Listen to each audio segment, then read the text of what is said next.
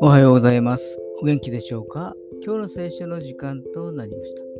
今日の聖書の箇所は、新約聖書、ヘブル書9章12節ヘブル書9章12節でございます。お読みいたします。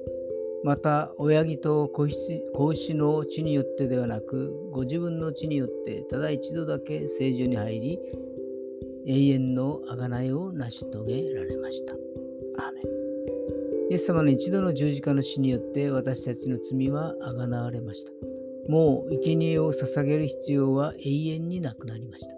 イエス様の十字架の死によって良心を清めていただき、死の棘から解放され、罪の在籍感からも解放されました。永遠の命を得ることができました。ただ、ただ、恵みのみです。今日も主の恵みに感謝できますように。それでは今日という一日が皆さんにとって良き一日でありますように。よッしーでした。